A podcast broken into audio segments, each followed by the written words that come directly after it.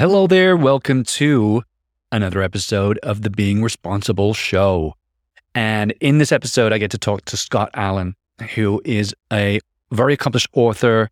He has written a, a variety of books on the subject of mindset, personal power, shifting your paradigm, achieving the kind of life and goals that you desire, and a lot of personal and uh, professional development. So I had a great conversation with him. We touched on a lot of things very close to the heart of this show of what I like to talk about responsibility, adulting, how to break free from negative behaviors, how to map out your future, and uh, really hold yourself accountable for what you decide and and how you decide to live your life. So it's a very powerful, very helpful episode. But before I get to that, I would like to jump into which will be the first time I do this on uh, the Being Responsible show is the segment of this week's news that I've been able to, I would say, had the pleasure, maybe not the pleasure, given the current state of affairs around the world, but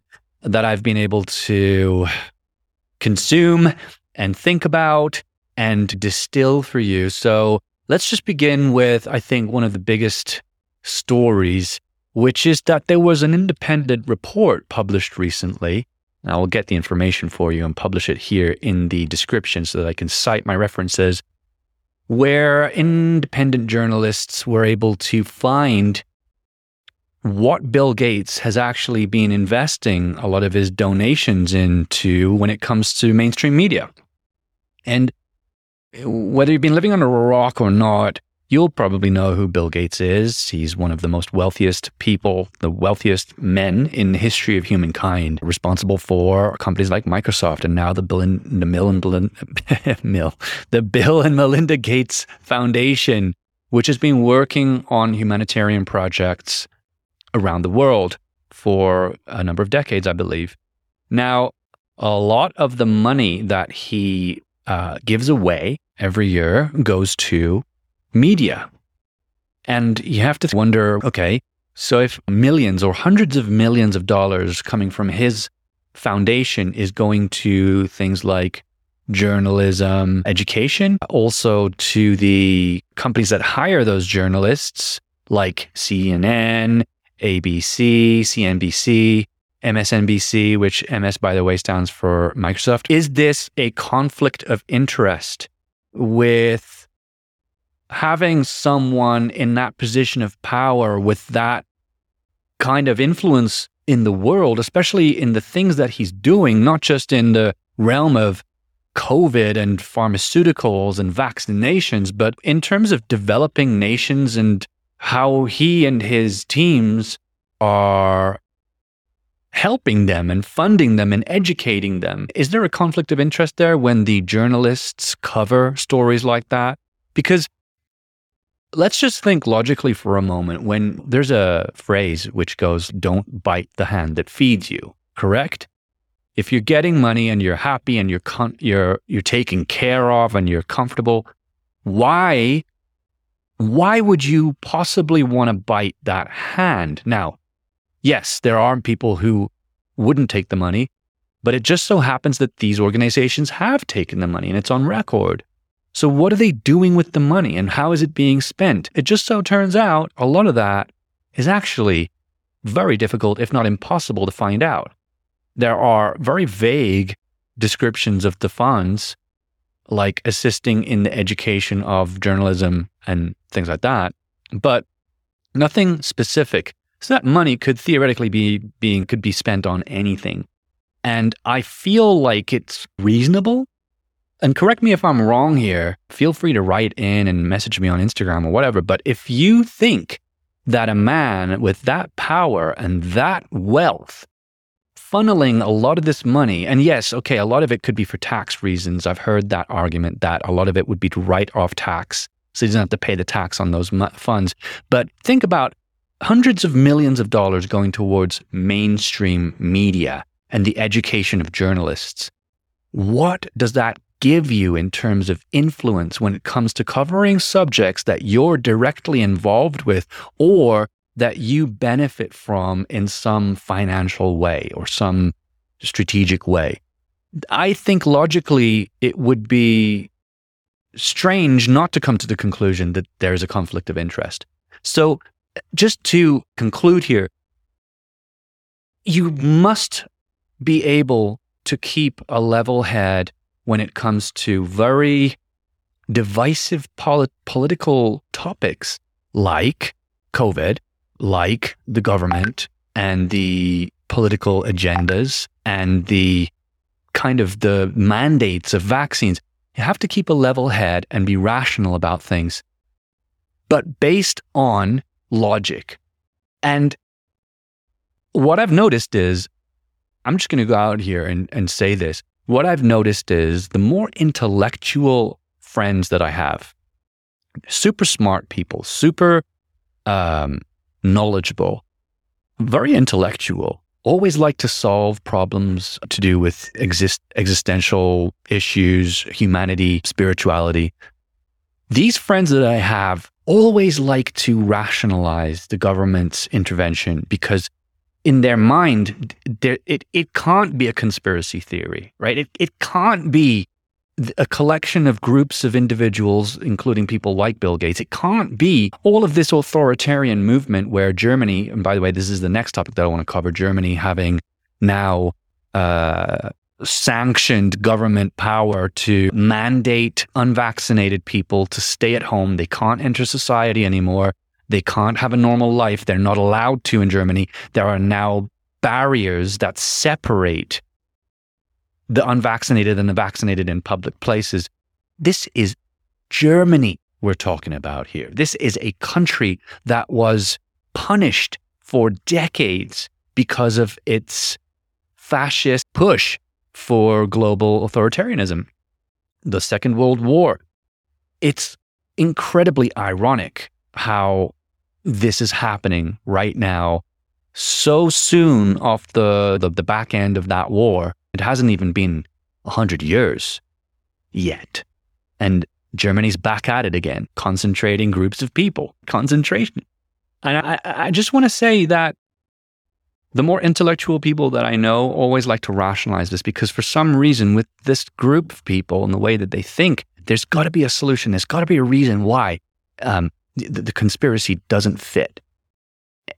But if you look back right? If you're rational about things, let me pick a better word for this.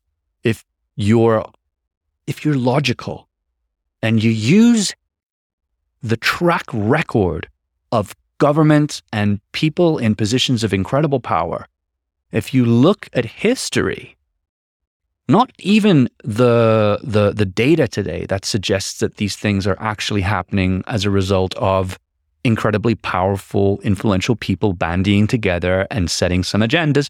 If you just simply look at history and the trajectory of history, you will see a recurring theme. And the recurring theme is the very powerful and the very wealthy always enjoy more power and wealth. And in order to get more power and wealth, what do they do? They lobby government. They lobby media. They lobby, at this point in time, technology, social media platforms, Okay. And, and so I challenge you, I challenge you to keep your mind open. I challenge you not to hastily jump on the back of some government or government funded or Bill and Melinda Gates funded uh, report or study or interview on CNN, which is taking his money, right, to the tune of millions, like literally tens of millions of dollars a year and I challenge you not to hastily believe what you're being shown or told. Because if you do that, you are ignoring the fact that not only are these organizations incredibly corrupt, right? The media is incredibly corrupt because of its conflict of interests with being objective, telling an objective uh, side of whatever's happening in the world right now, with the people that fund it or the organizations that fund those institutions because why, again, would you bite the hand that feeds you? Now, coming back to Germany, this is an incredibly worrying scenario that we're seeing unfold. And I knew that it was going to, I didn't know, but I had a strong feeling that we were going to start to see the manifestation of uh, a lot of what happened during or be, sorry before and during the the war right? The second world war where fascism was we were fighting against it. We were doing everything we could to stop the the march of the nazi uh, and its allies. So it's shocking to me today to see a country that was at the center of that um, devastating period of time going and doing things that are so familiar. And let's just take a moment to put things into perspective, shall we? The claim is that this virus is deadly and so damaging that we need to shut down our entire global economy to protect people. That's the claim. Don't make any mistake. That's always what the claim has been. The claim has been that we need to do our part to protect other people. So, what do we do? We need to keep people locked indoors. We need to stop the spread of the virus. And we need to take these vaccines that were rushed to market. And if you don't understand what that means, go and research how vaccines usually come to market. You'll see that there is an incredibly long time period where organizations like the FDA want those companies to meet specific standards so that we don't get things like massive recalls, massive lawsuits, hundreds, thousands of unnecessary deaths from side effects. These vaccines have been rushed to the market in an unprecedented period of time. We're talking a fraction of the time it would usually take for something like this to reach the market. And they've done this through loopholes right? And executive decisions from the governments of the United States and certain European countries, etc. Right? Now, we are dividing our society and we are being prejudiced against people that, for one reason or another, it could be that they're insane conspiracy theorists. But I think, right, based on what I've read and what I've seen and the data, I believe that most people who do not want to be vaccinated are not crazy conspiracy theorists. I believe they are logical, rational people who know a little bit about what the potential risks are, or they cannot justify in their right mind taking something that is being forced on them, putting it inside of their body, and hoping for the best. Because, as I said, these were rushed to market. They were not tested regardless of what the reports say. Okay, time is a factor in that equation. Time is not something that can be compressed because we are human and we make mistakes. And time is necessary as an ingredient to be able to look back and reflect and see how we can improve something and make it better and avoid potential issues with things like side effects. So there's no good reason why this time we were able to do something that didn't require us to take that much time. Because as far as I'm concerned, that's an essential component, right? Now, again, going back to these people that are being prejudiced and being barricaded indoors, you know, told to stay in, they can't come out, they can't go shopping, they can't um, do the things that they need to do in order to live a healthy, happy life. This is incredible, fascist, authoritarian. And again, the excuse is we need to look out for each other. We need to support each other. We need to do our part. But you know what? I think the data doesn't support that. I think the data around COVID does not support the claims of the severity of this pandemic. I do not believe that based on what I've read and what I've seen, that these lockdowns, that these vaccinations are actually going to make life better for everyone. I believe that yes, they may and they have been shown to affect the, the rate of mortality, perhaps the rate of transmission, perhaps the rate of serious symptoms. But overall, when you look at the data uh, from a very uh, objective bird's eye view, what really helps to, to keep people safe, to keep people healthy, which is the major claim of this entire narrative is we need to protect you. We need to protect you and your your your neighbors, your family members. The thing that we never have ever addressed in the mainstream is that humans are becoming disproportionately affected and dying from COVID because they are unhealthy, because they have underlying health issues, because they're old, because they are predisposed. Those are the major issues. Those are the ways that we're going to tackle this without having to shut down the global economy, without having to become authoritarian and demand even more power and freedom from people who are already oppressed. They're already oppressed. They've got three jobs in, you know, places like the United States.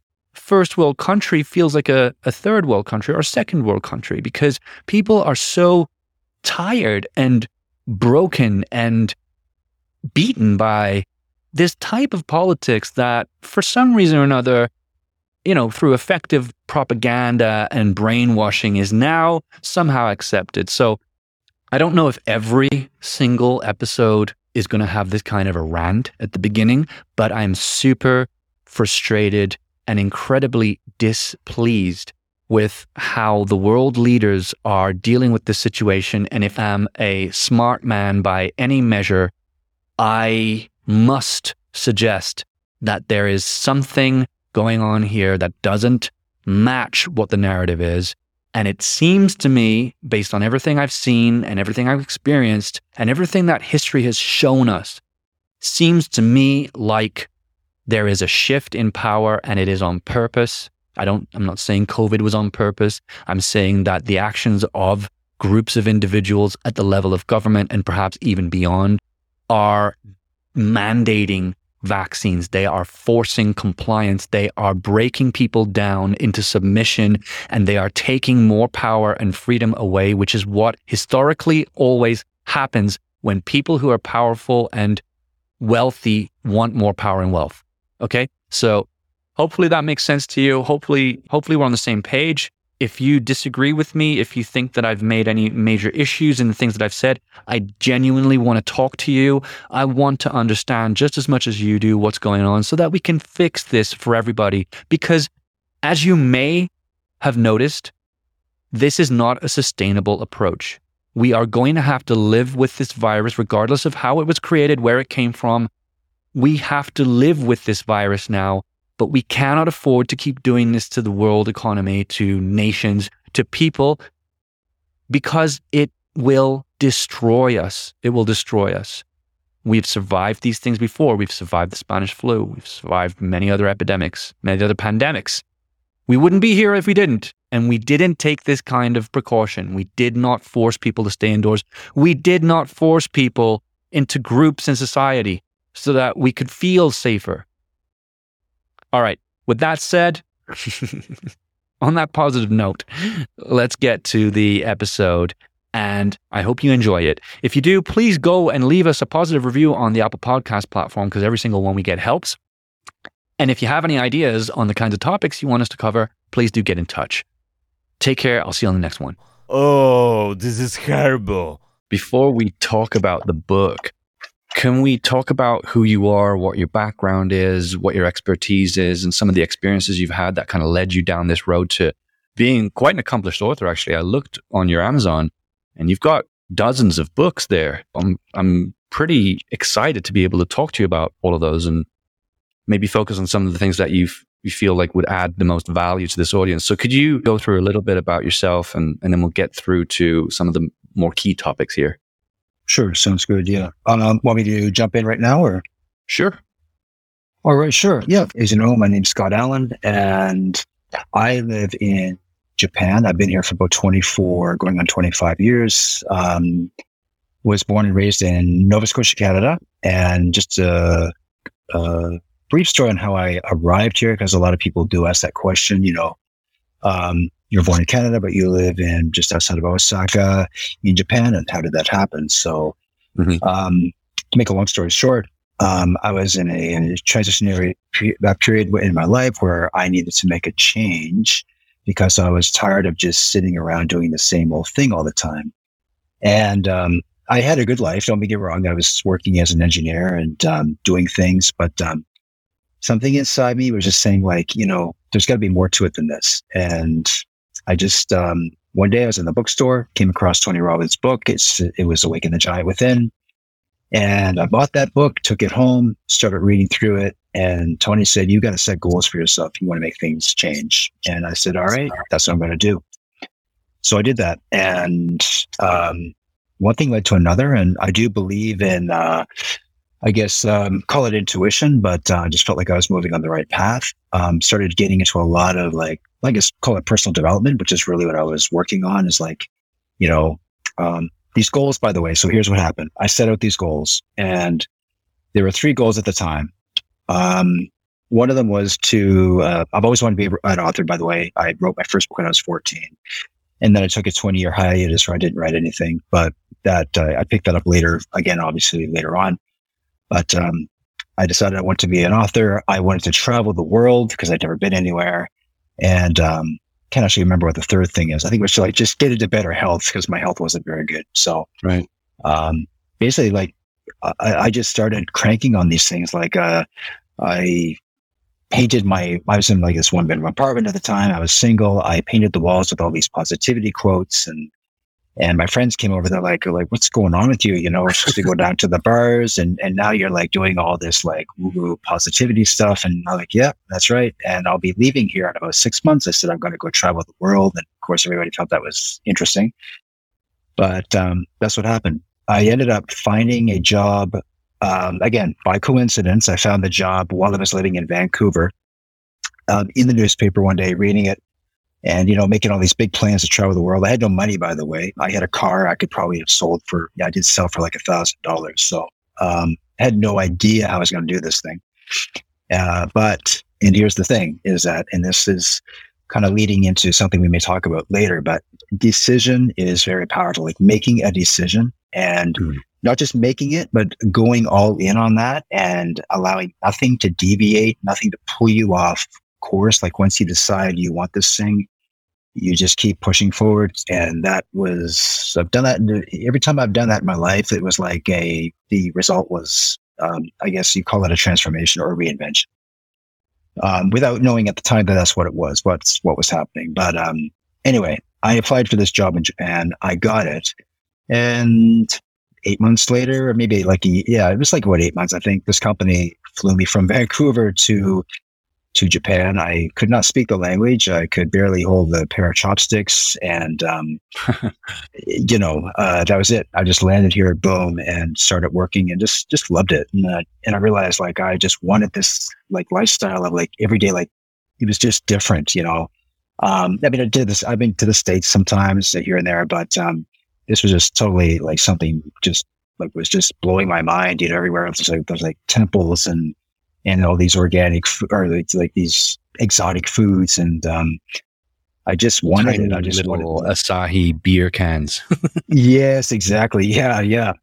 But anyway, um, yeah, got here and just decided no matter what, I'm staying here, and I did, and um, eventually ended up getting married and have you know, raising a family, and uh, so anyway, um, I could go. I, and by the way, like I did do a lot more traveling. I I set up home base here. Always had a job. You know, had a had a pretty good job. I think that I you know that I had um, built on the way. Um, built my um, built the business as well, and eventually ended up traveling to Thailand and throughout Southeast Asia on vacation. So all those things that I had been dreaming about way back when this little tiny apartment in Vancouver. Um, and by the way, my my walls were also painted with not painted, but I had all these photographs of like all these places I was going to go. So I guess like um, some people would call that like building a uh, what call like a wall mirage or dream, a, dream mirage, wall. but yeah, yeah, dream wall, yeah, exactly. And that's what I built. And every day I just woke up, I just looked at that thing. I was like, "Yep, I'm going to make this happen." And and that and all those places I had in my wall, eventually I ended up going to. So um, you know, nice. that was that was the magic. But um, but yeah, you have to really be just like um, there is a certain level of sure commitment, and you know, I made a decision I was going to do this thing, but just you have to be really intentional about it. You know, like it's um, dreams are great, but as long you know if they're just dreams and nothing comes of it, well, then you're just back to doing the same thing that you were doing before, right? Yeah. So yeah, I, I think we have a lot of parallels with our background. So you talked about a number of things there that I found really interesting because I also have had uh, those experiences where, for example, I was working in a dead end job. I'm going to say dead end. I'm sorry because it's my it was my family business, Mm. uh, but it was a dead end for me because I'm such a different person compared to other members of the family, and I was always very exploratory. I wanted to go out and find new things, and um, I stumbled into Tony Robbins, so I I completely understand how how that changed you. For me, it was it was earth shattering. I don't really follow the guy anymore. Mm. You know, I feel like I've kind of moved on to other kind of ways of thinking and other perspectives and different goals. But definitely at the time, it was exactly what I needed to kind of shatter. Uh, I think, as he probably says, a lot of the paradigms that we have about what life is supposed to be like, about what our potential is, you know, as a human being, very limited usually. And, um, uh, yeah. And then, you know, you talk about things like moving to Japan. I, I moved to Japan as well. Hmm. Well, for a while, I lived there, f- not, not long, not as long as you did, but I lived there for about six months. I loved it. It was very eye opening. Um, I have very fond memories of that place because I tell everybody, you know, when you get to Japan, you will not be prepared for what you're going to see. It's like a different planet. you know, people do things so differently there. The technology is so different and the culture is so different. So I absolutely adore it. And I feel like you've, you've had a really interesting life because those are the things that I enjoy. And I think that they're very interesting. Um, but yeah, you know, you touched on some very psychological uh, very important kind of principles, such as taking decisions or making decisions, being able to have that muscle to make decisions, effect, like you know, quickly. Um, I uh, have an experience, a very sore experience with that. I was with a lady um, in my twenties, and we had, you know, had some arguments and we weren't getting along with each other. I was around about 24, 23, and she was a lot older than me. She was about 30 at that time. And she needed a guy that was strong and a leader and, you know, able to take control and be assertive. And I was a kid still. I was still figuring out what I wanted to do in life. I wasn't able to, you know, be assertive or, you know, be any kind of decided person. So it really rubbed her the wrong way, and she she and I broke up. But it really taught me a big lesson. And I suppose again, this is something we're going to get into, but it taught me how important it is to focus on clarity and your objectives and really start to take into account where you how you, how you want to feel when you when you pass away like you know a lot of people say it, the worst thing in the world is is is knowing you're dying, but also knowing you never did the things that you wanted to do, or some of the things you wanted to do. And I, I guess you know, since then and now, I've been able to build more of an appreciation for that, and kind of more of a discipline too, which touches on the topic of this uh, whole entire podcast, which is being responsible. Uh, and you have really dived into a lot of this mindset a lot of this foundational work, which gives people, I guess, much more power to be responsible and to be that kind of person where they can take control, they understand their potential. Um, what was the what was the first book you wrote after that 20 year period of just of not writing? And and why did you why did you begin? And was it so what was it about that book yeah, uh, one of the first books, uh, probably was the, the first book. It was uh, called Drive Your Destiny. Um, and yeah, how that came about, um, you know, one day it was just like, uh, you know, I've been living here for, I don't know, I think at the time, maybe 10 or 11 years. And uh, writing just like, I, I don't know, it just, it just came onto my wrist like, what was the, you know, what, why did I come here? What was the one, what was that other goal that I had? It's like, oh yeah, I was going to write a book. And, you know, I started, um, like thing is, right. I've always been into self help and personal development, but there's being into it and there's being obsessed by it. And, um, when I started getting back into it, um, I realized like I hadn't as I, I wasn't being as intentional with my mindset as I was like way back when I was living in Canada. I guess I was really focused, you know, on this how I got here and kind of got away from it for a while. And so when I started getting back into it, picking up on the reading again, you know, uh, not just Tony Robbins, but by this time I was, you know, I had a, few other mentors that I was really, you know, tapping into, and uh, um, I was talking a lot about writing books and this and that. And eventually, I think after a year or so, I just gotten so tired of talking about it. One day I, I finally just said, that's it, I'm doing it. And I just sat down with a pen and paper and I started pounding out these words and I didn't stop for about a year. And by then I had something like you know, 100,000 words written, I think. And I didn't write it all out by pen and paper, but I certainly started that way. And, you know, mm. this was like going way back when. But the content that I was writing about was stuff that I was like lessons that I learned along the way. And the original book that I wrote, um, it was actually three books. It turned out to be three books that I'd written. I wasn't even keeping track. I was just writing all this stuff. And one of the chapters was actually on taking responsibility, making decisions, um, nice. visualization, you know, a lot of things that, you know, granted they have been discussed before by Jim Rohn and Tony and, and Zig Ziglar, but, um, thing is, is like it was different this time because I was writing these words using my own experiences. And, um, you know, when you first start out writing too, you're, you're really modeling other writers. You feel like you're kind of ripping their stuff off sometimes because your voice, you haven't quite found your voice yet. And I did feel it was that way, but I knew that if I kept going, I could push past that, which I did eventually. Um, but yeah, those initial books were, um, by the time I was done, I'd actually written, yes, uh, call it a self-help trilogy, but uh, that was it. And um, those were, I think those were the first three that I had uh, published. Uh, maybe it was seven or eight years ago, and they've been revised a little bit here and there. We're actually going to do a relaunch those that original material because the covers have been updated. But um, you know, with other projects coming up, it's just it's hard to go back and fix things. You know, you just keep pushing forward. So.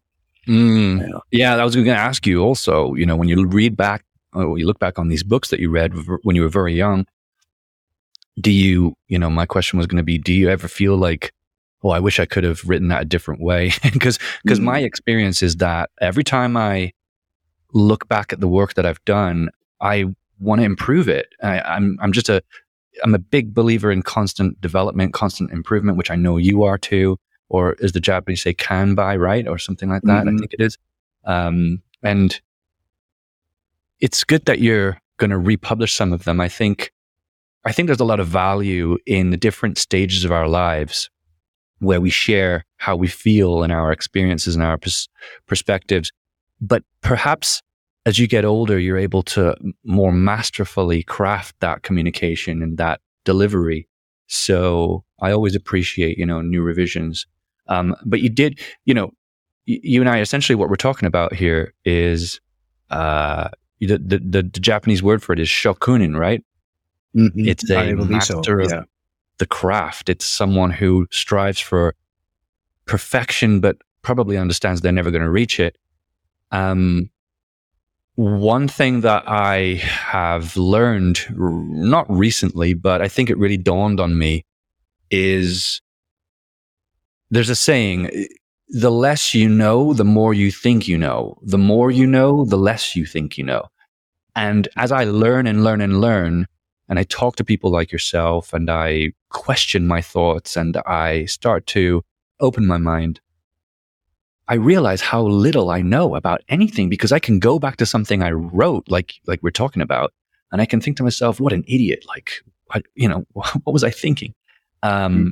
And it just goes to show, you know, how open minded I think we, we really could be. Uh, if we really put our minds to it, we could, we could be a lot more empathetic to people. We could be a lot more um, accepting of different ways of thinking, uh, and just you know, I think there's a balance there, and I don't want to, I don't want to kind of like pull away from the topic of the discussion too much, but I think there's a really fine balance between being open minded and being decisive because those are two separate things. It's like make a choice, but give yourself enough time to consider all the options first and try to be as unbiased as possible.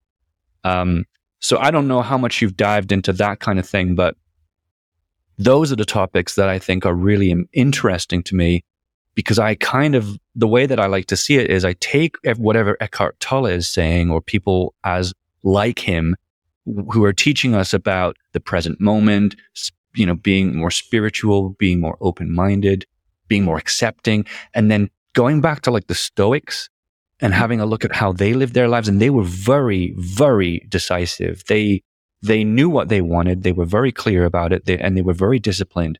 And it's like, how do you strike a balance between those two things? Because I see the value in both of them. Yeah, like um, something that I uh, I'll see if I'm I'm on if I'm on point here, but uh, what happens with a lot of people, I think, is that we get to a certain level in our lives where we, I don't know if it's a subconscious decision or it's just like unconscious or whatever, but uh, we just decide like, okay, you know, I've done enough. I've gone far enough. I've gotten this position in my company.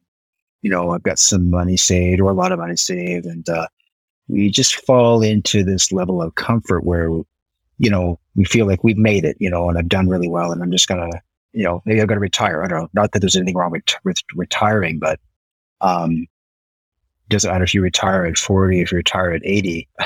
to me, what that actually means is like, I'm done. I'm going to cash in my chips and I'm just going to like, you know, coast from here on in.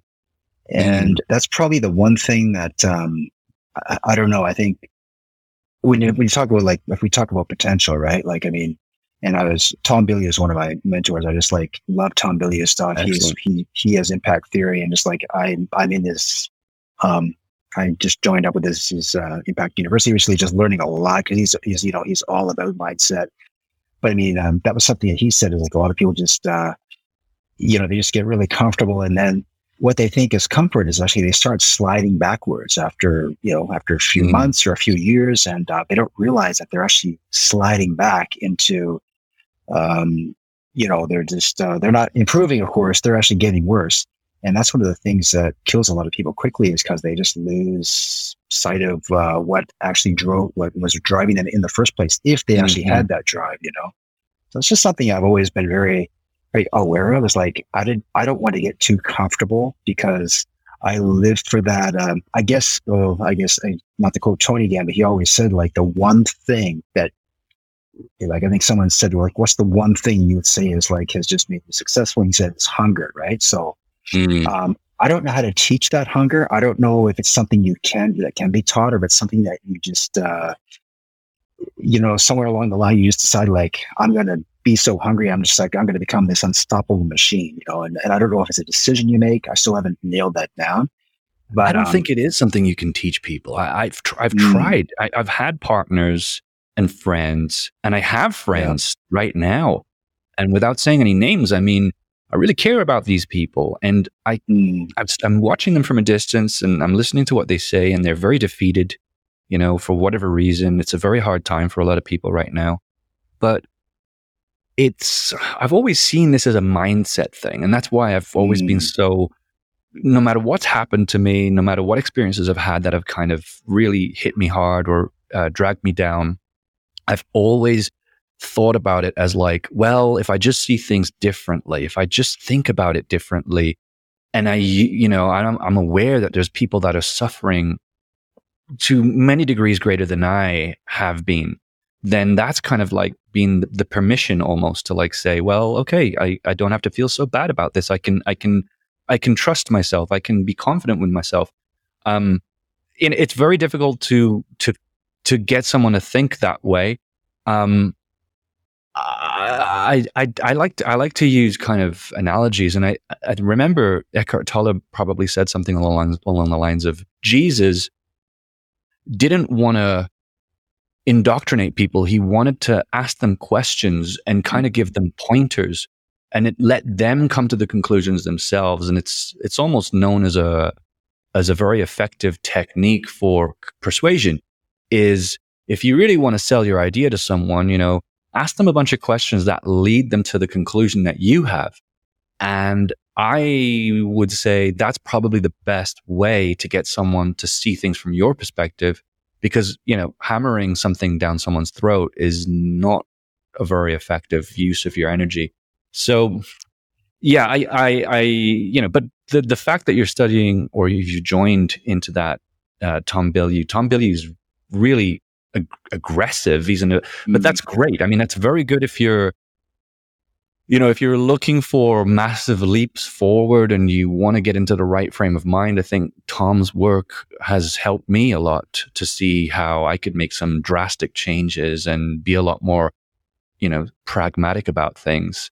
Um, why do you think this was a question I, I really that stumbled across my mind? I, I wanted to ask you, why do you think we're so hell bent, for lack of a better phrase, on being better?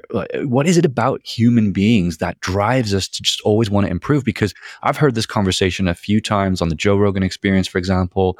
You know, there's a lot of talk about where are we heading with AI? Why do we want to create these things? What's pushing us? Yeah, that's a big question. And, you know, we could, uh, wow, like my mind just went in six different directions there because there's really, uh, there's not, I, I, don't have an answer for it, but I mean, is it um, is it something that's embedded into each individual? You know, we could go back and say, oh well, you know, I was raised this way, born this way, raised this way, da da da. So my parents always taught me this. So yeah, okay, we have those family values, say, or cultural values, but even like there's something much deeper, obviously, like underneath the underneath all of this. That's um, I, I feel like it's just it's whatever it is is driving the human experience, right? Mm. And that's why, you know, we just have this thing where we have got to continue pushing forward, right? And it's interesting. Like, I mean, looking at, um, I don't know, use like, say, um, people who are highly, hugely successful, they're billionaires, they got everything in the world. And yet, um, most of them are still out there, like, say, Warren Buffett could be an example. They are still going to work every day and putting in 10 to 14 hours a day. Maybe not everybody, but they're still working and driving towards something. Um, you know, uh, like what's driving them? Obviously, it's not yeah. money because they've already got they've got more than they know what to do with, right? Mm. Um, so those are the people I look at and I think, okay, like whatever it is that's driving this person, like that's just it's not the money. So I've got to stop chasing that because obviously, if I get a certain amount, I'm still going to be driving to forward, try to, you know. But there is this um, and again, I, I, you know, we can say that it's only 1% of the population that are like this, but actually, I, I think it's, I'll just throw my hat in the ring and say it's probably everybody is like that. It's just that the other 99% of us or 90% of us have not woken up to it yet or mm-hmm. awakened to it yet, right? Mm-hmm. Um, and I remember Eckhart Tolle was talking with something like that. It might have been in his other book, uh, I think it was The Awakening Earth. I can't remember the, the title of the first one, but, you know, um, he says something along those lines where like, you know, we're all here for a reason. We don't know what that reason is, but um, you know, I think we, we, you know, we we get up every day, we go to work, we come home, we do our thing, and we go through really hard times. Sometimes some people cash in early and decide not to continue, and uh, you know, most of us will continue to push on through that adversity. But and this is the thing where a lot of my I think work and research is coming from is just like figuring out what uh, what is that drive first of all and um, how can i get more of it like like if i want to really turn on the juice like what i think that's the question i'm always asking myself is what if i did this like what could happen you know i think that's kind of the obsession that's driving tom bilyeu i mean i, I don't know i didn't talk to him personally but just listening to a lot of the things that he talks about it's like having that there's an obsession there that um, no matter what uh, like I couldn't stop if I wanted to. You know, it's like people ask me, why do you write so many books? And my response, the only thing I could th- really think of is, well, I don't know what else to do. It's just like there's just this thing inside me that's driving me forward. Uh, if you take a, a, lot of other writers too, Stephen King said the same thing. You know, I mean, right. obviously he's not doing it for the money, but he's just doing it because that's what he does. You know, and I don't know if I answered your question there. No, no, feet, but um, absolutely you did, and and it made me uh, think of a few other things what what do you think people can do to um i mean you know you you talk about things like healing your past how important is that for you to be able to hmm. craft, you know, the future you want in life. Mm, Because there's a, Yeah, people that- always go to the mm. past and they always say, "Oh, I identify with this. This happened to me. I've done it.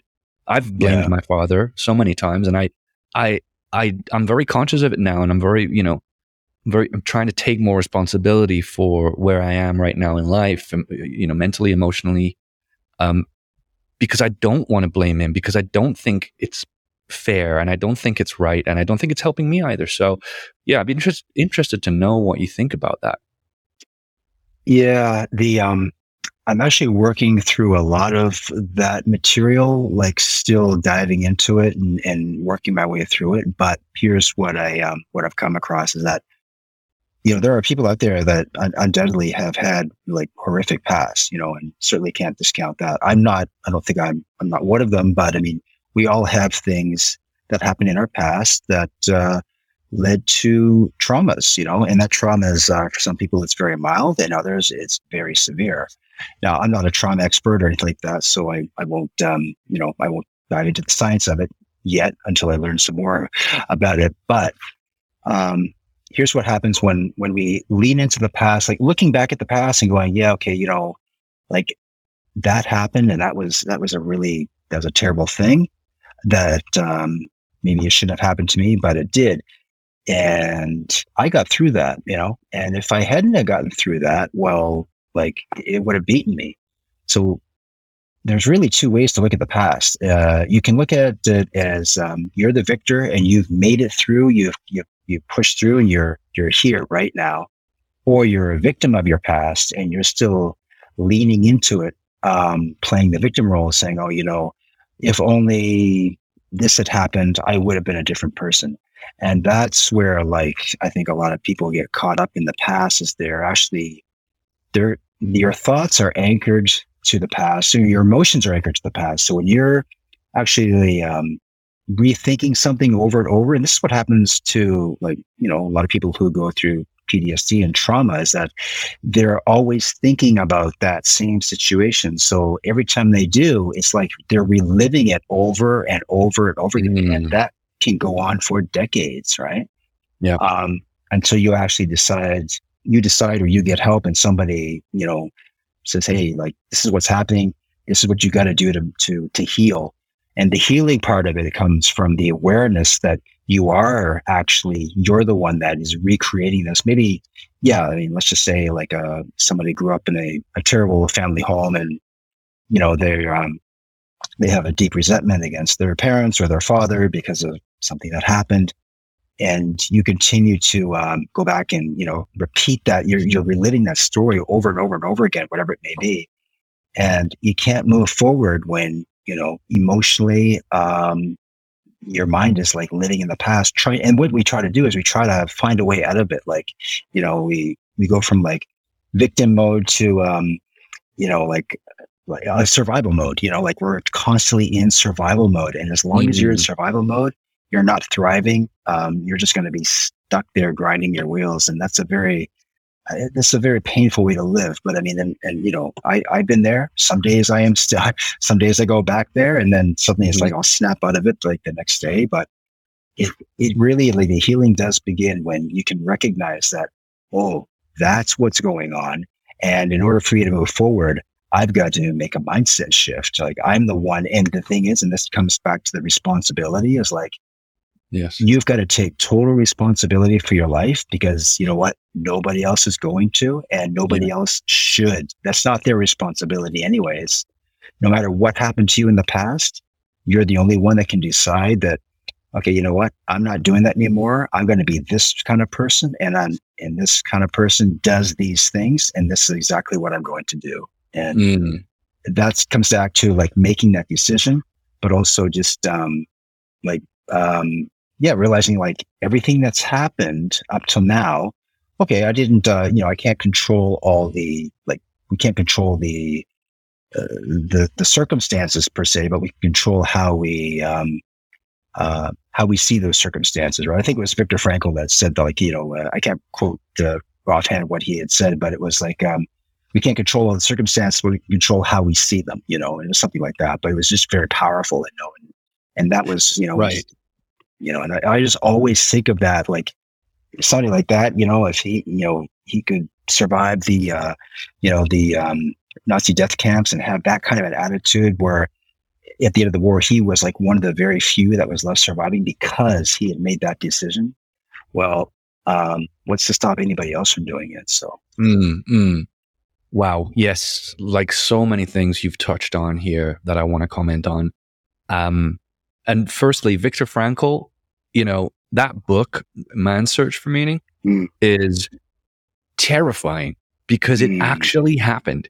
And I don't really, I don't think many people know or remember, uh, you know, the events that led up to the war and then all the atrocities that happened at the Second World War. Mm. I mean, I mean, you know, today, and I don't want to get into this too much, but I do, I do feel a responsibility to bring it up now and again.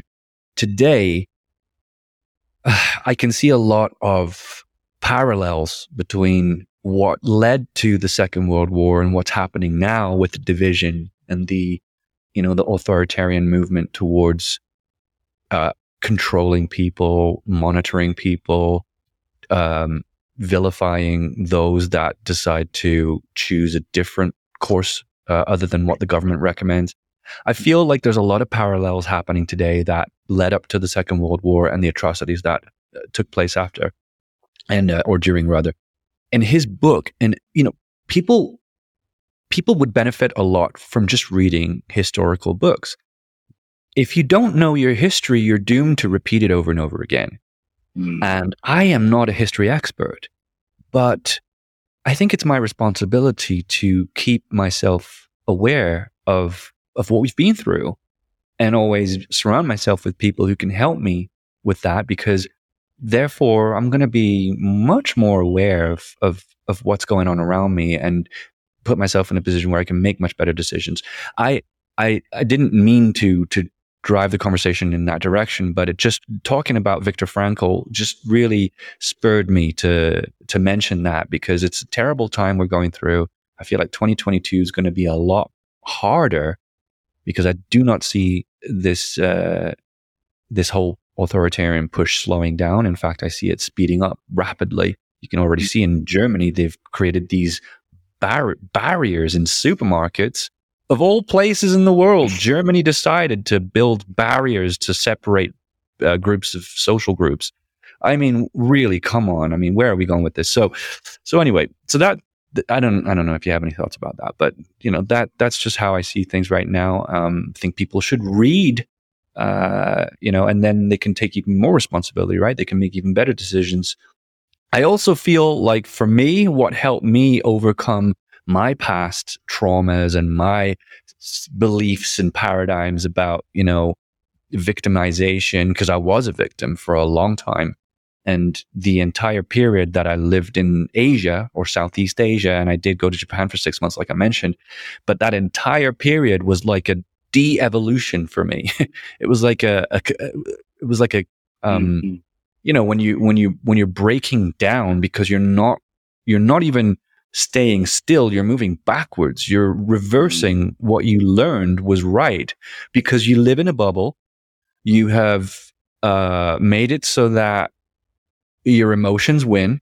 And really, honestly, I mean, a lot of us have real trouble with that, trouble with figuring out how to manage emotions, figuring out what's real and what's not real. Eh, And what I mean by that is, okay, for example, right now, I know what I want to achieve in life. I've got some very clear goals and I know exactly the route that I need to take to get there. But that route hurts because it's about growth. It's about mental, emotional growth. Um, it hurts. So there's days when I kind of think to myself, the thought passes through my brain and it's like, you know, why are you doing all this stuff? It's very difficult. It's not pleasant sometimes. You have panic attacks, you have anxiety attacks. Why the fuck are you doing this to yourself? Why don't you just have a simple life? Loads of people have simple lives and they enjoy it. Mm. And, you know, maybe that's the key to life. Maybe you're just pushing yourself because of capitalism or because of X, Y, or Z. And I'm like, no, I think that's my emotions talking because my emotions don't want to, you know, you don't want to feel bad. You want to feel good. But I genuinely challenge people to to push themselves through that because I feel just like you that constant growth is the key to having a fulfilling life. And I think that feeling stressed or feeling pressured is just a part of that journey. And if we can overcome those things, we'll be so much better off because of it. And, you know, again, going back to the whole, all right, how do you cure your past traumas? How do you uh, create the future you d- desire? I think movement is key. So just you know, not staying still, not being in that bubble like you and I were in, um, not being complacent and just always moving somewhere, moving forward, taking a decision, deciding to go here, deciding to be with this person, deciding to do this. I think if you can do that frequently enough, you will not fall into the trap of complacency and you will not you know, de-evolve and start to break down and move backwards. And I, so I think movement's very important and peers. Tony Robbins talks about peers a lot and that helped me. I changed my entire peer group. You got involved with people like Tom Bilyeu and mastermind groups and things like that. And yes, it can be toxic because a lot of these people in these groups, what I've noticed is they don't have clear, they don't have a clear reason for what they're doing. They're doing it because they're trying to prove that they're worthy, you know, hyperachievers, overachievers, whatever you want to call them, um, you can convince yourself that what you're doing makes complete sense. But in actual fact, what's happening, I've found, is you're seeking validation. And so you're really trying hard to be seen as worthy, as valuable. And so you're accomplishing all these things. And then you're still empty at the end because you didn't address the underlying cause but but but a lot of the time the peers are super important because without that social group you it's just going to be so much harder to do it yourself. And i think a lot of the times like you said you just need people to be able to encourage you and and and and help you adopt that mindset. You need good teachers good coaches and uh, it opens up a whole new world right? Mm-hmm. Oh yeah, for sure. And I'm all for surrounding myself with people that are just, you know, not everybody, but I mean, there are, you know, like whether you're following them on, I don't know, social media is a good, but you know, you're joining their courses, you're watching their interviews, you're, you're really just listening to what they're saying. You don't have to take everything. I mean, you know, I mean, I don't believe everything that I hear, but you do have to hear uh, that message enough times to actually say, yeah, that's actually what he's saying is, you know, it's, or, you know, what she's saying is making sense to me now. Like, you know, that's, um, I want to think that way. So like, you know, if I hadn't listened to, um, uh, I don't know, like what Jim Rohn was saying, uh, I think it was like, you know, Tony went up to Jim Rohn and said, why do you always talk about the same thing over and over again? And he said, well, cause that's how many, I'll keep talking about it because that's how many times people have to hear yeah. it before they actually take action, you know? So yeah, Absolutely. But, um, yeah. So yeah, like surrounding yourself with the, you know, like uh, it, it is that is so true. Just uh, it, you know, everything that you are um, pushing forward, trying to achieve, like trying to become, um, you do have to set yourself up for success by surrounding yourself with at least five people that are doing these things, you know, and um, uh, that can be difficult to do when uh, I don't know, maybe like you're not in that situation. Um, maybe you're in a situation at work and you're just not surrounded by the five people or even one person. Maybe you're just like you're the lone sheep, and you know everybody's you know you're just maybe you're in a, in a really um, I don't know bad environment per se.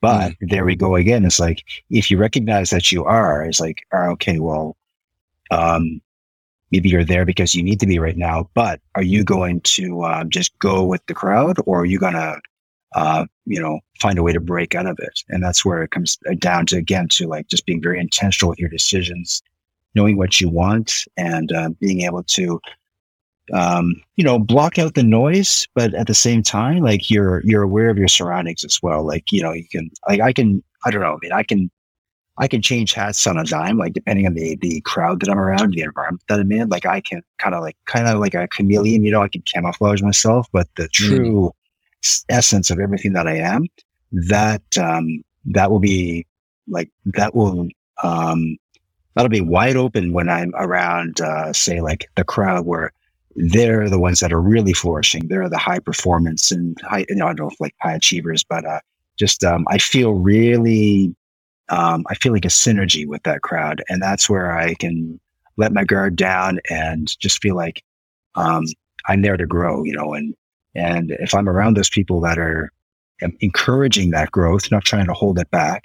And I don't think people try to hold us back intentionally, but people are just so scared that the, you know, they're, you know, we're all responding out of fear a lot of the times. And so when someone sees you doing really well, you know, you hear about that, like, oh, so and so is trying to self sabotage my success or something like that, or they don't understand why I'm doing this. Well, maybe they're just scared because if they see you make it, they're gonna, it's gonna, they're gonna realize like, wow, he he made it, and I'm still sitting back here and uh, you know complaining about my job, complaining about our relationship, etc. So I think a lot of people are just, uh, and this goes back to what you were saying about what what is that drive that keeps pushing everybody forward. Well, I think that um, fear is a powerful motivator but it can also, you know, it's got a it's got a flip side to it too. It can keep you stuck, but it can also drive you forward, right? So my biggest fear, um, it's not the fear of doing things. My biggest fear is, uh, I think you mentioned earlier, is like getting to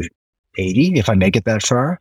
Um, having my last few days on earth and having to look back going, wow, I didn't actually like do anything. I didn't accomplish what I really wanted to. And I've only got like five days left to live and it's too late, you know? So that scares yeah. me more than anything. Yeah. Oh, yeah, me too. Me too. And and now and again I like to publish things in my social media that remind people of the mortality of human humankind, right? I mean like you're going to die. You don't know when you're going to die. And so what's the issue? Let's uh, forget about the things or try to forget about the things that we hold on to as as as reasons why we can't do this, that, or the other.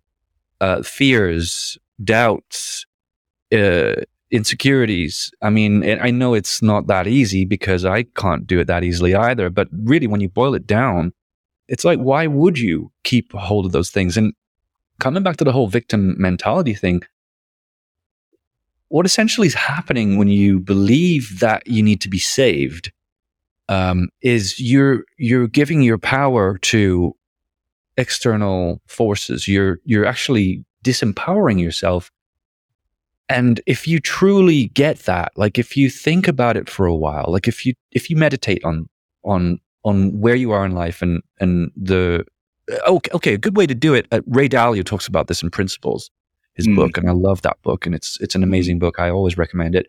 But he talks about um, looking at your past decisions and really auditing what got you to where you are in life and being honest with yourself and, and, and trying to be as, as unbiased as possible. Because if you can track, oh my God, I don't know if it's Ray Dalio or Jordan Peterson. It might be Jordan Peterson.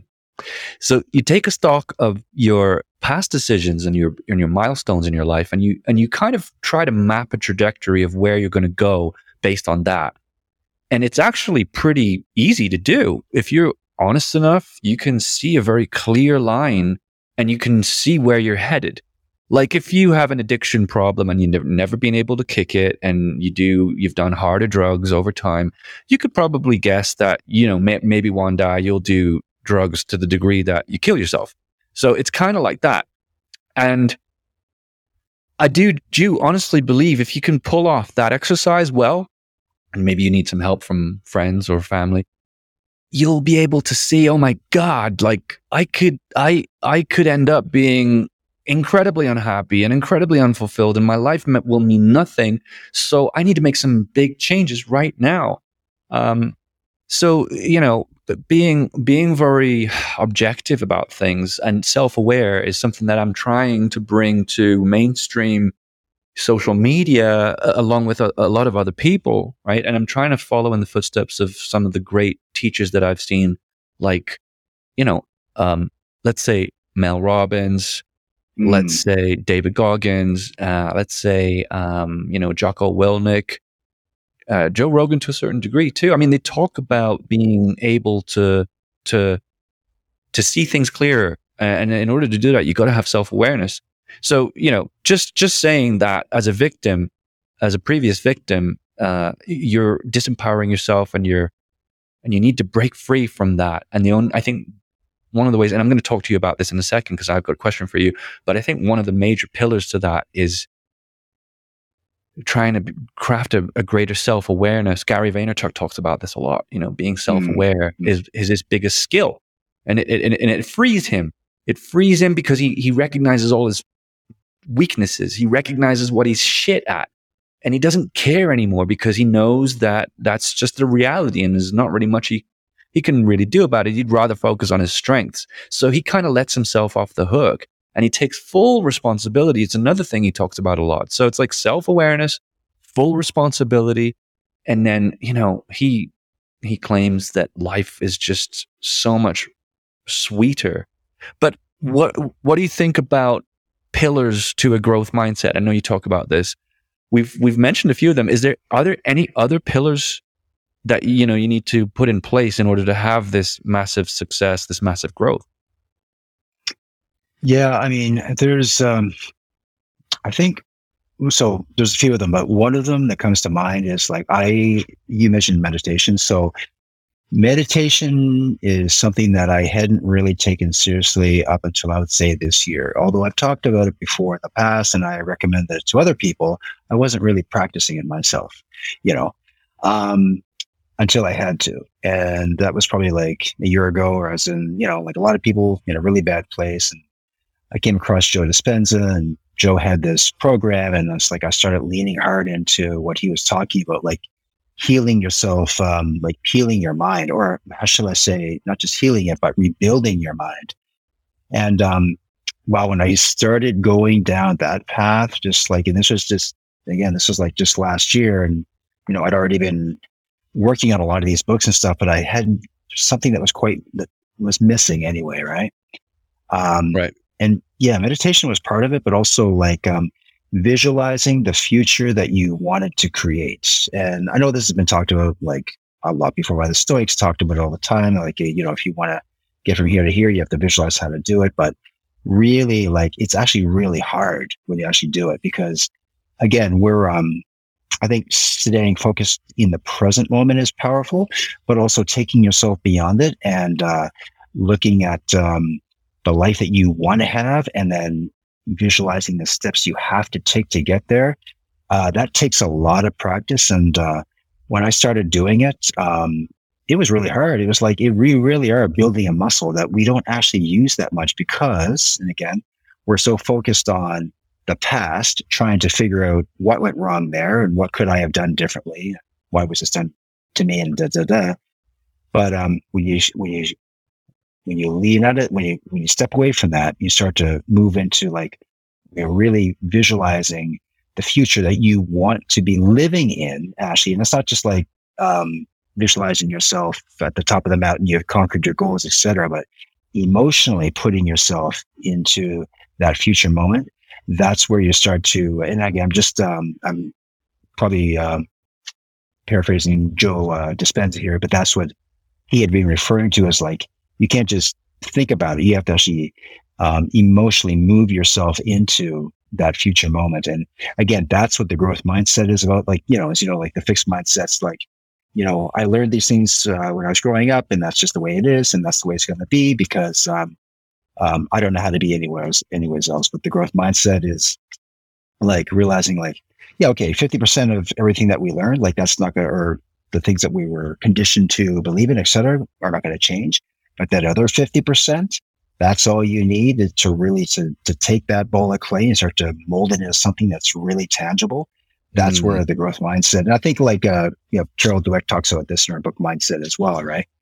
Um, and, uh, you know, she says like the, like the growth mindset is just like you're constantly, you're limitless, right? You're just, you're constantly on that path of growth. And that was kind of what I was referring to earlier, where a lot of people are just, um, you know, nothing they gave, you know, well, we, we, you know, once you give up, you're just like, okay, I'm done. You know, I've learned enough. I've gone far enough. Well, you're no longer in the growth mindset stage. You're just kind of like sitting there for a little while and then eventually you're going to start falling backwards, you know, so it's hard though. Don't get me wrong. Like it's really, really hard to be that turned on every, like, I don't know, not every moment of the day, but, uh, and there are going to be some days when uh, it doesn't matter who you are, you will be stuck in Right. your fixed mindset stage. It doesn't matter how, you know, how long you've been doing this for. But the good thing is, is like, you know, on those days, like those are good days too, because Mhm, uh, mhm. the next day is going to be different, you know, as long as you realize, like, okay, you know, had a bad day yesterday, or again, you know, maybe it was a bad day, maybe it was a great day. Like, and it, a lot of like what we look at is like good and bad is really based on perspective. So I don't like to label things as good or bad. Oh, I had a bad day yesterday. Well, you know, maybe it appeared that way, but who knows? Uh, I don't know if I could use an example, but um, uh, you know, maybe um, I had a car accident on the way to work, for example. Okay, well, that's a bad thing. Okay, um, and I may be going off the, on a, a little bit of a tangent, but I'm just going to circle back to why I'm, I'm talking about this. Is like you had a car you had a car accident on the way to work. That was a really bad thing. You aren't injured, but you know your car was is t- kind of totaled. Now, let's just say that um, if you could have taken a different path and decided, like, okay, you know what, I'm not going to have that car accident. I'm going to just like we're just going to go back before the accident, and I'm going to take a different route to to work. Well, you did that, and you ended up crossing the freeway and getting hit by a semi truck, and then your car was totaled, and you were killed. Right? So, you know, sometimes we look at things as like, yeah, that was really bad that that happened, but we don't realize, like, I don't know, maybe there's a reason why that happened. Maybe Oh my god! You know, if you had- this is you know- exactly what happened to me. Yeah. I mean, this is Yeah. literally exactly how what happened to me is what you're talking about. I yeah, well, I got my uh, I got my driving license. Uh, I was around about 18, so that's quite old because it's uh, it's 16 in the UK, so that's where I'm from originally. And I got my driving license at 18. Uh, I had no respect for the car. I had no respect for acceleration, deceleration, braking, whatever. And and so I crashed the car, relatively minor crash. Didn't you know immobilize the car or anything. I, I hit a wall as I was going down a multi-story car park, and um, I was drunk at the time. Believe it or not, I mean, I I was very drunk. I couldn't even remember getting home, um, and that's how stupid I was. And when I woke up the next morning and I looked at the car, uh, and and I and I realized what I'd done, it changed my trajectory in life. It shook me into this mode of being very disciplined with what I do behind the wheel. So I didn't drink anymore when I drive. That's the first thing. And the second thing is I was very careful with how I was driving and I haven't had an accident since. So this is a great example. It's like, would I want to avoid that crash? Probably not, because I could have been dead by now. you know, I could have Mhm. really had this Mhm. crazy accident. I think, I think this is very good advice. It's it's having a perspective where you look at the things that happen to you and you see them all as having equal value, whether it's something fantastically pleasurable or something tragic. They all have something very valuable to give you. And so let's not avoid the discomforts of life. Let's embrace them. Let's go back to maybe some teachings from ancient China, ancient Greece, and really work with the yin and the yang of life so that we can have fulfillment. We can be full. We can be complete. Um, a lot of what's happening today, like cancel culture, right, is going against that. It's saying, let's remove all the bad things, right? Quote unquote bad things. Mhm. Let's remove all the unpleasurable, all the discomforting things from life, and we'll have a great life. But unfortunately, I don't think that's how things work. And I think by doing that, you're setting yourself up for failure, massive failure, because now you don't remember and you don't have respect for the tragedy of life, the the the the the negative things in life, and so you know. But but uh, yeah, you you were making a great point. I just wanted to jump in there and, and kind of comment on that. yeah. I think it's just like uh, you know, just we we just have to be more cognizant of like there's something bigger that's happening. I mean, underneath, like we'll call it the uh, you know something that's we haven't seen it yet. I don't know. Um, it's probably a bigger conversation, maybe, but um, you know, if you, I guess when people say, you know, I'm having a really bad day, and I get it, people have bad days, but getting back to let's just use Viktor Frankl's story again as an example. It's like you know if you think you're having a bad day, you might want to go read this book or dive it. You know, just like take a look at some people. And look, I'm not saying like you're not having a bad day or something bad didn't happen to you, but um, if you stay there long enough, you're going to start to feel really sorry for yourself, and then you know um, you're just going to end up uh, putting your mind into a mess, and turning everything into a mess, and and the one thing is, is like, uh, you know, if you, uh, I mean, I always, uh, when people ask me, um, you know, what should I be investing in? Like, and uh, my mm-hmm. answer is always going to be the same. Well, you should be investing in your mindsets. And, mm-hmm. Uh, they don't really get it when I say that, but, uh, after they, you know, after we kind of walk through it, they're like, oh, okay, that's, that's why, because if you've got a mindset that's like aligned with your vision, align with your goals, aligned with your passion and, and all that, well, um, you could lose everything tomorrow and you could, you know, with that mindset, you can go and build it up again because in the end, it's not about all the stuff that you're, it's not about getting stuff, right? So becoming something that's greater than yourself. Um, Absolutely. Absolutely. So, yeah. It's a, it's a much deeper, there's a much deeper level to all of this than I think a lot of people believe, you know, and that's just popular culture for you. We're, we're consumerists. So um, and we're going through a big consumer period right now with Christmas, and it's just it's just terrible. you know, I, I I'm buying gifts and things, but I'm like, you know, at the same time, I'm thinking to myself, well, what the hell should I buy? I mean, I I've got to make it valuable in some way.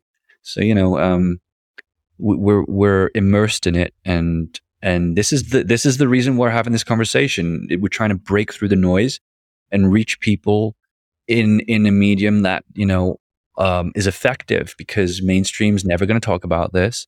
You know, like the news will never try to, uh, the mainstream news will never try to uh, nourish you. It will always try to, um, uh, you know, get your brain, the, the, base of the of the of the how do you call it? It's the base of the uh, brainstem, right? It's like the mm. the most primitive form of uh, entertainment, or let's call it entertainment because it is news is entertainment today. So, uh, yeah, I um, I wanted to also ask you, you know, we we're talking a lot about this right now, but but do you have any kind of like tips for, or have you found anything that's particularly helpful for you in terms of, you know, really kind of quickly eradicating or quickly eliminating things that can hold you back. Maybe habits, right? Bad habits or tricks that you have for getting through days that are just a lot heavier than others where your mind's going on a tantrum and you know you're you're losing your composure. Do you have any kind of like strategies for that? Hmm. Well, I've got quite a few strategies, but um, I'll just share a few of them because there's probably, you know, we could always like, there's a lot of strategies for doing this and that, but a few things that really work for me.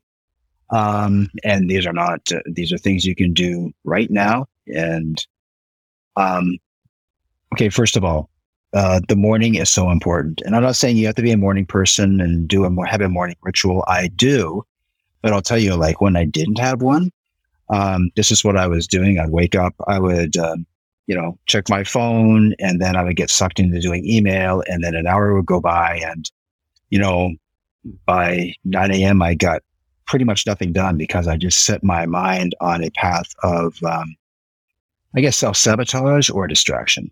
So mm. I do find that aligning my thoughts in the morning, aligning my breath in the morning, if I can spend 20 minutes every morning doing that, um, then the rest of the day is uh, it's not a cakewalk, but it certainly is. It's going to go a lot better. So here's what I do in the morning: is I wake up, I get out of bed right away, drink some water, and um, I I go to reach for the phone, and I just like whoa, okay, you know, I stop myself from doing that. Not every morning, by the way. There are mornings when I fail at that, and it's like mm-hmm. I'm I grab the phone and, and you know you start flipping through all your emails, and then you're on the social media, and um, that's something that um, at all costs you want to try to pull back from that. Um, I even um, I do I do use my alarm actually to still wake up, but I recently been stopping that and just turning the phone off at night. So I woke Right. up, it wasn't on, right? But that is that is really key. Like I know 20 years ago we didn't have a phone. I to be honest with you, I don't know if anybody remembers what we were doing before that. but um you know, maybe we are doing other things. Snake. Yeah. Yeah. But yeah, that's um yeah. Um, and then I sit down for about 10 minutes and I do just deep breathing and it is a form of meditation as well. But wow, when you start like just breathing in, holding it for four, letting it go, and you do that 10 times, like that was just a game changer for me. And again, this is not like anything that's new or, you know, I didn't create something that was revolutionary. I learned this from other people that said, like, if you want to have a great day or if you want to change your mindset over time, you just have to do these things consistently. And that is part of it. Um, sure, get get up early. I mean, early can be six, seven a.m. for some people. It doesn't matter what time you get up, but it's what you do when you get up, right? So you don't have to get up at 4 a.m. and, you know, go through this whole thing. Um, I do get up at 5 or 5.30, but um, I had to train myself to do that. But it's what you do when you get up and then just spending, if you can spend one hour um, without jumping. Uh, and I live online, by the way, like all the time. I'm like, most of my work is on there. So it's really hard not to jump into that. But Mhm, mhm. um, you just take that time for yourself. And that's, I think, what a lot of um, us are not doing. You know, like we're not taking that time for ourselves anymore. We're just, we're calling ourselves busy. But the question is, what are you, we busy doing? Are we making ourselves busy? Or are Yeah. we really busy doing something that matters, right? Well, And, if you um, if you watch the uh, Netflix documentary, "The Social Experiment," it's Mm, mm, it, it explains what's what's happened, and mm, these social platforms, Facebook notably, like is the leader with all of this. It, it they just got so good at mining our attention, and so now mm, we're mm. addicted to it. We're all addicted to it. I don't think I know anyone who's not addicted to social. I mean, I probably know a couple of Mm. people that don't use it, but Mm. the vast majority, I'm saying, of people that I know today are addicted to social media. They'll be on their phone checking, you know, people's stories or looking at their notifications or, you know, chatting with people. And for, uh, there's a good argument there that, you know, social media has helped people in many ways. And, you know, I can, I can understand that there is value to it.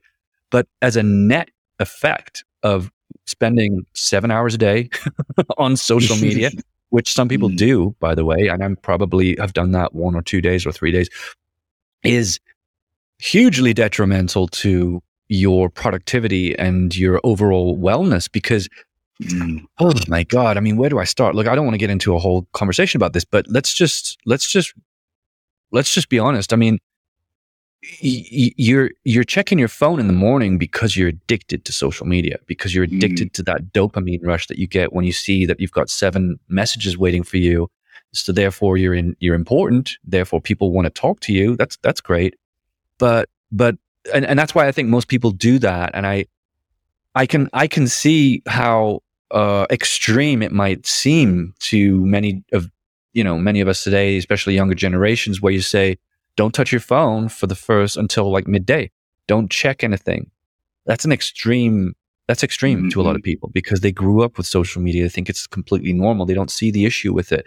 But again i think it's an addiction and i think addictions are terrible. And, and I'm, I'm i'm a recovering addict from alcohol and you know uh, a few other things. And i i recognize it for what it is because you know when you don't when you don't think about something and you do it and and, and it's not entirely beneficial to you you could say that that's an addiction right there Mm, yeah. Yeah. And that dopamine spike is very powerful. Like that's when you, when you start tapping into that, like, wow. Um, and, and no, you're, you, I think I, I totally agree with you. Like social media has its place. It certainly has its good points. Um, but, um, I can't remember who said this, but it was like, um, you know, back in the day, you know, like, like 20, 30 years ago, we would go visit our neighbors. Maybe we'd go from house to house and, you know, in the course of a day, maybe, you know, you could visit like say 10 people, right? Now we have social media where we can actually jump through, you know, thousands of doors in a single moment. And, um, like we Mm. don't even know what the effects of that will be in 10, 20, 50 years. Um, who knows? Mm. But, um, you know, so yeah, when I say like, uh, don't get up in the morning and, you know, like, like get up in the morning and don't check your phone, it's, uh, I realize that is probably one of the hardest things to do. Um, and it's also one of the best things to do.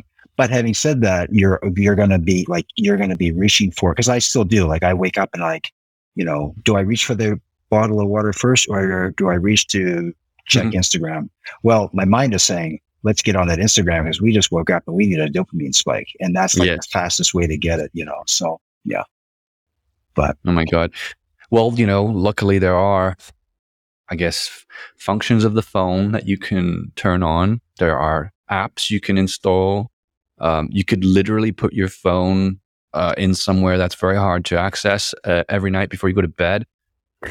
There's a few things you can do for many of the challenges in life that we've talked about, like little tricks, um, and and and it can help. So uh, so there's there's assistance there to help you when you're not feeling strong enough to to deal with that. Um, um, I was just going to really, mention, yeah, I was just gonna, oh, sorry, I was going to say uh, one more strategy that I do that's really, and again, this is not nothing new, but like journaling has really, really been a powerful way for me to um, build one of those pillars um, for the mindset, but also just for personal growth. And what do I write about in the journal? Whatever I can think of, but I also write down what my goals are, right? Um, I don't do that every day, but on the days when I do it, actually, those are the days that are really, really good. So mm. All you need is like, like I think Julia Cameron talks about that in um, her book, The Artist's Way, like the the morning pages. Well, I started out. That's how you know. I mean, like a lot of people, I got the idea from that, and um, I gotten away from the habit for a long time, and I got back into it. But yeah, it's um, it is a very powerful strategy. So if you could do anything in the day, it'd be like you know, your morning pages, breath work, and then um, please like exercise. That's a game changer as well. And again, mm nothing new there. But when we're busy doing all these other things, we forget about doing the other things that um, could be making the big changes that we want. So, yeah, yeah. No, I'm a big, big fan of exercise. Um, it's been, it's been essential. I, I, I don't think I could have, I couldn't have done it without pushing myself physically. It's, it's that it's that feeling of wellness that you get from it that makes everything okay again. you had a huge mm. panic attack or anxiety. You go to the gym, it, you, you're able to expel a lot of that energy, whether you're, you know, whether you believe in energy or not. I don't know mm. what you, hmm. what, what there is not to believe in it, but a lot of people don't really get this. So yeah, exercise. Absolutely. Sleep absolutely 100%. I, I, I can't function properly if I don't sleep properly. Um, and that, uh, you know, again, going back to what Jordan Peterson says, he's a clinical psychologist, right? He's got, he's got mm. decades of experience. He's, he, he knows how the human mind and body work together.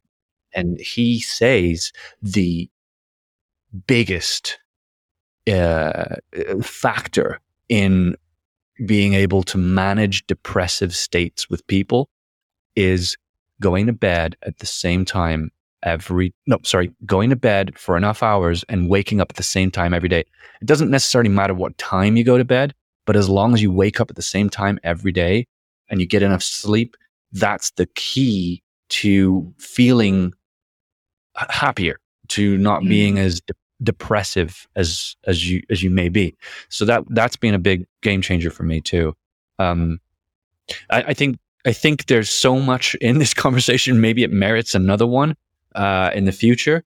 Um, but sure. you know, I've really, really enjoyed talking to you about all this stuff. It's a, it's a nice kickoff to our new brand, and um, you know, we've covered so many things that I, I genuinely want to go into more detail with on this podcast. So, so I, I truly appreciate you coming on, and you know, let's give people um, the, the the the the, places they can buy your book. Uh, what is what is the book called? Where can they buy it? Your most recent one. Um, where can they find you online too? Sure, yeah. So we're currently building out a new website. My URL is scottallaninternational.com, but we're building out a new website. So the current website is um, it's still up there, but um, we'll be replacing that by the end of the month, um, and at the latest by mid-January. But in the meantime, you can certainly go to Amazon. Just um, you can find me on Scott Allan Books. If you plug that in, you'll come across the books. And yeah, I think the latest book that I launched was um, Undefeated was one of them, and we got a new one uh, coming out next week called No Punches Pulled. So Mm. uh, that's going to be, I think we're gearing up for a really good launch for that one. And that's taking the mindset um, strategies, I think, to a different level. Like we, we, we've got a nice framework for this book. So um, I've been building out for the last year, and that'll be launching uh, December 7th, which is, I guess, yeah, in a few days. So, Wow. um, but yeah, they can check out Fail Big, Undefeated. Um, and I've got a series of books on there on rejection as well, because that was something that I had struggled with for a very long time, still Wow, do.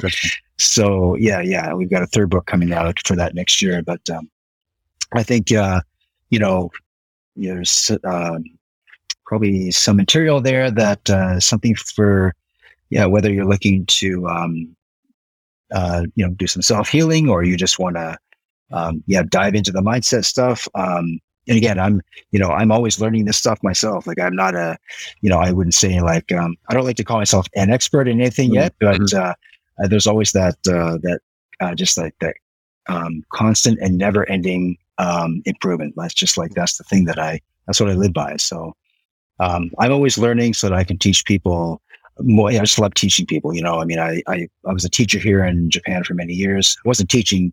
You know, I was teaching um, business uh, business courses and a bunch of other things, but I just love teaching people. And uh, you know, every time I learn something, I just want to share it. So um, yeah, they can check in um, on Amazon for the books there. Website will be up. We got courses coming out next year, so really excited for that. So, um, and um, yeah, I'd love to come back on the show uh, in the near future and uh, do a follow up. So, Yeah, there's so much we could talk about. I mean, you've got a huge variety of subjects that you kind of specialize in, and even even the the the rate at which you publish your books is impressive to me. I mean, when I get round to writing my book, I'm probably going to want to ask you a bunch of questions. So there's always that. But yeah, thanks a lot, um, Scott, for coming on. It's been a pleasure. sure.